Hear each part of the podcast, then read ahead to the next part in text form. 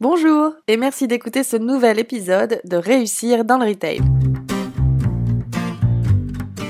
Bienvenue à tous. Réussir dans le Retail, c'est la chaîne de podcast du cabinet RMS. Chaque semaine, nous interviewons des acteurs du retail ou partageons des points de vue qui, nous l'espérons, pourront être des sources d'inspiration dans votre quotidien. Aujourd'hui, la parole est à Axel, directrice associée de RMS. Bonne écoute Bonjour Hélène, bienvenue dans notre podcast Réussir dans le retail. Bonjour Axel. Merci beaucoup d'avoir accepté notre invitation, c'est super chouette de t'avoir. Bah, ça me fait très plaisir. Alors euh, Hélène, euh, toi tu t'occupes, tu es responsable de tout ce qui est euh, training chez SMCP sur le périmètre Europe, c'est ça?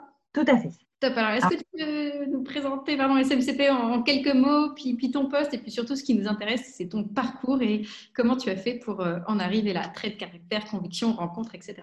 Alors, ben, SMCP, c'est euh, un groupe de, qui rejoint quatre marques du luxe abordable.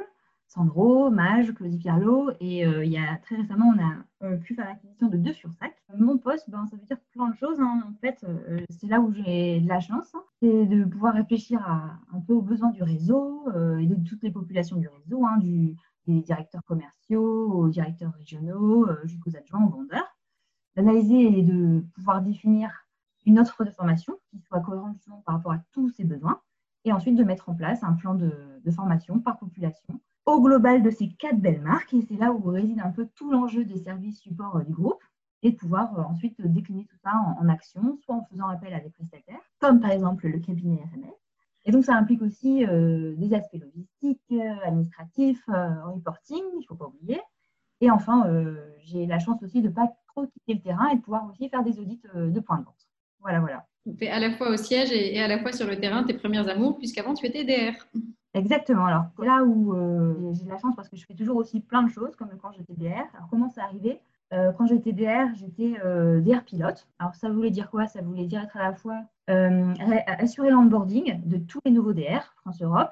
C'est un super, une super chouette aventure et aussi assurer les, c'est pas des plans de formation, mais les, formations, les, animations euh, des grands temps forts commerciaux euh, pour, euh, le, pour, le, pour la France. Et c'est comme ça en fait que j'ai eu une opportunité ensuite de pouvoir être un peu identifiée et de basculer sur le siège. C'est quelque chose que tu voulais faire depuis longtemps, de devenir formatrice ou formatrice responsable de toute la formation ou ça a été un hasard? Ben déjà petite, je pense que je voulais être plein de choses, dont institutrice, avocate, vétérinaire.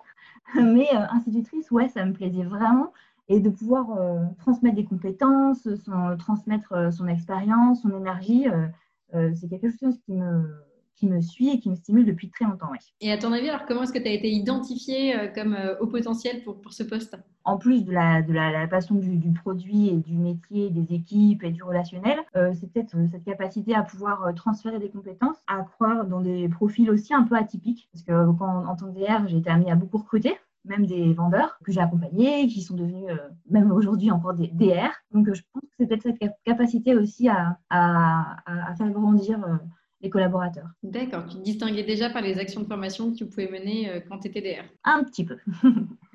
D'accord. Et alors justement, quand est-ce que, comment est-ce que tu es arrivé dans le retail avant d'être DR J'allais dire un peu comme tout le monde, mais non, je pense que mon histoire, elle ne va pas être très, très originale, mais il fallait bien en fait se nourrir à 19 ans, à 20 ans, et j'ai fait appel à, j'ai fait toc toc toc euh, à la porte d'un grand groupe de textile euh, de la fast fashion euh, d'un groupe espagnol que tout le monde connaît. Je suis rentrée dedans et franchement, je pense qu'il je ne sais pas pourquoi il croyait en moi, j'avais fait McDonald's. Hein. Retail, McDonald's, c'est une super école. C'est vrai, c'est vrai, c'était pas, pas la mode, mais c'était une super école, notamment le travail d'équipe, l'endurance, le mindset. Moi, j'ai kiffé. Et euh, j'avais que ça, je pense, en poche, outre les bagages universitaires, hein, euh, qui, commençaient à se faire d'ailleurs. Mais euh, je me rappelle encore ouvrir les yeux et les oreilles surtout quand on m'a demandé ça veut dire quoi un réassort Est-ce que tu sais faire le merchandising? Et Je me suis dit, oh là là, mais dans, dans quoi je suis tombée? Et pourtant, on m'a fait confiance. Et je pense aussi que là où on m'a fait confiance, j'ai réitéré lors de mon parcours. J'ai su faire confiance aussi à des profils très atypiques qui n'est pas du tout du retail. D'accord, et donc c'est comme ça que tu es rentrée dans cette enseigne de, fast fashion en tant que vendeuse du coup? Euh, En tant que vendeuse, exactement. Et puis après, euh, avenant en emmenant un autre, euh, hop, hop, hop, on fait son petit bout de chemin, on se prend au jeu. Beaucoup de plaisir, à la fois d'être en équipe, de servir les clients, d'avoir ces rapports aussi avec les managers, de, de devoir confier des responsabilités, voilà, de devenir en fait chef de secteur, de pouvoir commander ses stocks, de pouvoir aussi décliner son propre merchandising par rapport aux planches visuelles qu'on nous donne. Et voilà, on prend goût à tout ça et, et finalement, en fait, on met les deux pieds et on reste dedans. Et SMCP, alors ça fait combien de temps que tu es dans, dans le groupe? Ah, ça fait sept ans, donc c'est aussi une, belle aventure. Et ça a commencé par euh, Mage, euh, Paris. Et là aussi, c'était une super rencontre. En fait, c'est toujours des, belles rencontres déterminantes. Et là, euh, j'étais un peu en souffrance dans ma petite carrière, parce que j'étais toujours entre deux avions, entre deux trains. La vie familiale en, en pâtissait beaucoup. Et on m'a proposé de me sédentariser pour devenir directrice régionale de Paris, un beau petit secteur. Et ça m'a beaucoup plu. Et voilà, et, c'est comme ça que j'ai fait aussi mon petit bout de chemin chez SNCP. Et quand tu parles d'une belle rencontre, qui c'était, si c'est pas indiscret? Alors, c'était euh, Sandra Gracien, que je vénère encore aujourd'hui. Parce que voilà, c'est quelqu'un avec une grande poigne, une grande humanité, euh, euh, qui sait où elle va, qui, donne, qui donne aussi sa chance, qui crée des opportunités. Et voilà, une fonceuse. Et tout opposé de moi en, termes de, de profil insight. Euh, mais euh, qui, m'a ouvert pas mal de portes. On dit souvent effectivement que quand on avance vite, c'est parce qu'on a des qualités, mais c'est parce qu'on tombe aussi sur des managers qui croient en nous et qui osent, euh, qui osent nous pousser et, nous faire grandir. Mm, mm. Ah ouais, j'y crois beaucoup. Combien de temps entre tes premiers pas en tant que vendeuse et aujourd'hui ce poste sur un très gros périmètre en formation? Oula, 18 ans. 18 ans, dac. Et alors, ton meilleur souvenir en 18 ans, qu'est-ce que c'est? Il y en a plein hein, de bons souvenirs, mais les meilleurs, ce sont les, nominations, les récompenses des managers que j'ai pu accompagner. Euh, les nominations, c'est-à-dire euh, quelqu'un que j'ai recruté en tant que vendeur qui devient manager ou DR, et euh, aussi les, temps forts que sont les, conférences de marque, des moments magiques et, incroyables. Certes, il y a beaucoup de convivialité, mais c'est là où il y a des témoignages forts. Et quand on récompense des collaborateurs de, de nos réseaux, on est fiers et voilà, c'est plein d'émotions. c'est une satisfaction énorme de les voir grandir. Hmm. Oui. On sait qu'on a passé du temps, mais, mais, que ça valait le coup. Et alors, du coup, si tu devais donner des conseils euh, à quelqu'un qui aimerait euh, suivre un petit peu ton chemin, faire une carrière dans le retail, quels seraient tes trois tips, par exemple? Trois tips. Euh, aujourd'hui, je pense qu'il faut être très résilient. C'est plus qu'accepter tout ce qui nous arrive. Hein. C'est aussi savoir se renouveler, faire preuve d'humilité, d'agilité, de créativité beaucoup pour rebondir. Il faut aussi savoir beaucoup gérer ses émotions, quelque chose que j'ai appris au cours de ma carrière. Ça rentre en ligne de compte, c'est ses propres émotions, hein, mais aussi celles des autres collaborateurs, de ses équipes, euh, voire de son manager, des clientes. Et enfin, moi j'ai un ascenseur émotionnel qui est euh, hyper rapide. Euh, donc par exemple, quand j'enseigne en formation des méthodes pour pouvoir en fait donner du, feedback, je leur dis moi par exemple, il me faut vraiment en fait faire du, feedback à froid parce que j'ai besoin en fait de, de deux heures pour redescendre et j'ai moi-même subi hein, des feedbacks euh, euh, pas très constructifs parce que, euh, parce que émotion non gérée et ça prend des proportions disproportionnées. Mm, mm. Donc, la première chose que tu nous dis, c'est la résilience, la capacité à s'adapter, à épouser un petit peu l'évolution de l'environnement.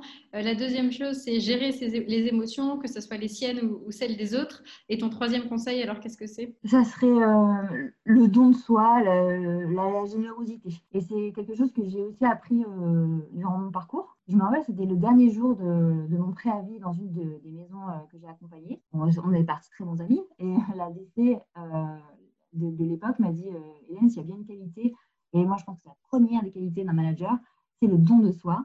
Et je, me rappelle que ça m'avait un marqué, flatté, et j'avais écouté avec beaucoup d'intérêt tout ce qu'elle me disait, parce qu'elle illustrait de plein d'exemples dans sa carrière. Et je pense que ça, la générosité, c'est c'est un, super type. En tout cas, il faut, il faut être animé en fait pour euh, animé par l'humain pour pouvoir faire le métier. Mmh, mmh. Et puis en général, quand on veut recevoir, il faut commencer par donner et ça marche toujours mieux euh, dans, dans ce sens-là. Merci beaucoup, c'est super intéressant. Alors, tu as une très belle expérience dans le retail. Aujourd'hui, le, contexte est un petit peu particulier avec, euh, avec cette crise sanitaire. Toi, euh, comment tu vois l'évolution du retail euh, déjà sur ces dernières années et puis surtout sur, sur les prochaines années, qu'on parle des métiers de la vente ou même du management d'une boutique ou, d'un réseau? Je pense que ce sont des métiers qui ont encore beaucoup d'avenir. Moi, je l'ai vu évoluer en, 15 ans, ce, métier, que ce soit vendeur ou manager, avec l'arrivée de l'omnicanalité, les clients qui sont beaucoup plus informés parfois que nos équipes euh, qui sont très exigeantes. Euh, donc je pense que c'est un, métier qui va aussi se réinventer et, je pense que les équipes de vente sont, font preuve vraiment de beaucoup d'adaptabilité et de créativité et elles ne considèrent jamais rien comme acquis, même euh, dans les process, etc. Et je, les ai toutes vues avoir une belle capacité à s'ouvrir et toujours à apprendre et surtout à, reprendre son souffle et, à prendre du recul.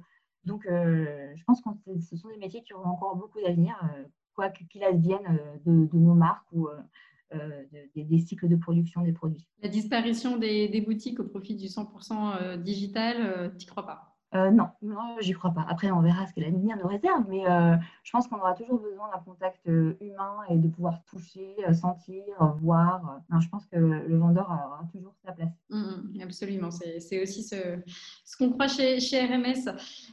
Qu'est-ce que tu as envie de dire à ceux qui perdent un peu courage aujourd'hui dans le retail? Parce que moi, depuis que je te connais, et ça fait maintenant quelques années, tu es toujours motivé, quoi qu'il se passe, tu as, toujours la pêche, peu, importe les difficultés. Donc, du coup, quel est ton secret Et tu as envie de dire quoi à ceux qui sont en boutique?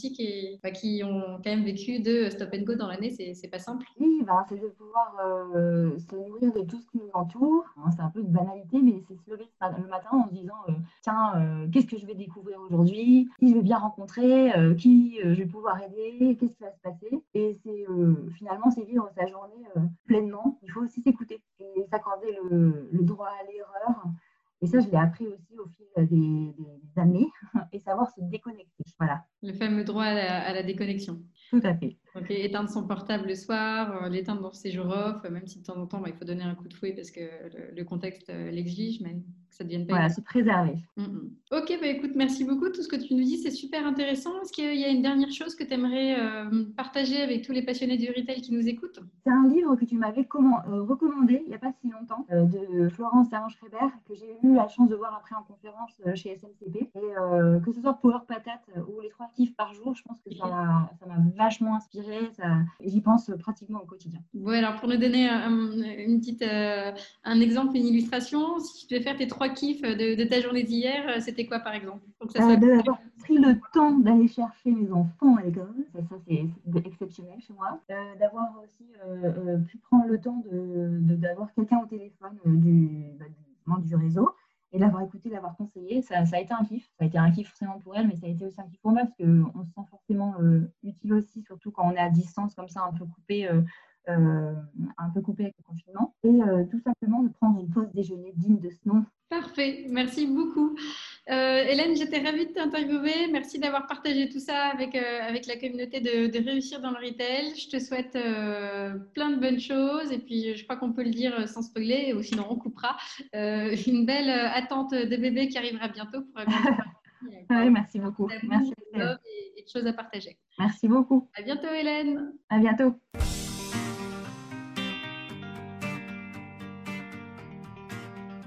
Merci beaucoup pour votre attention.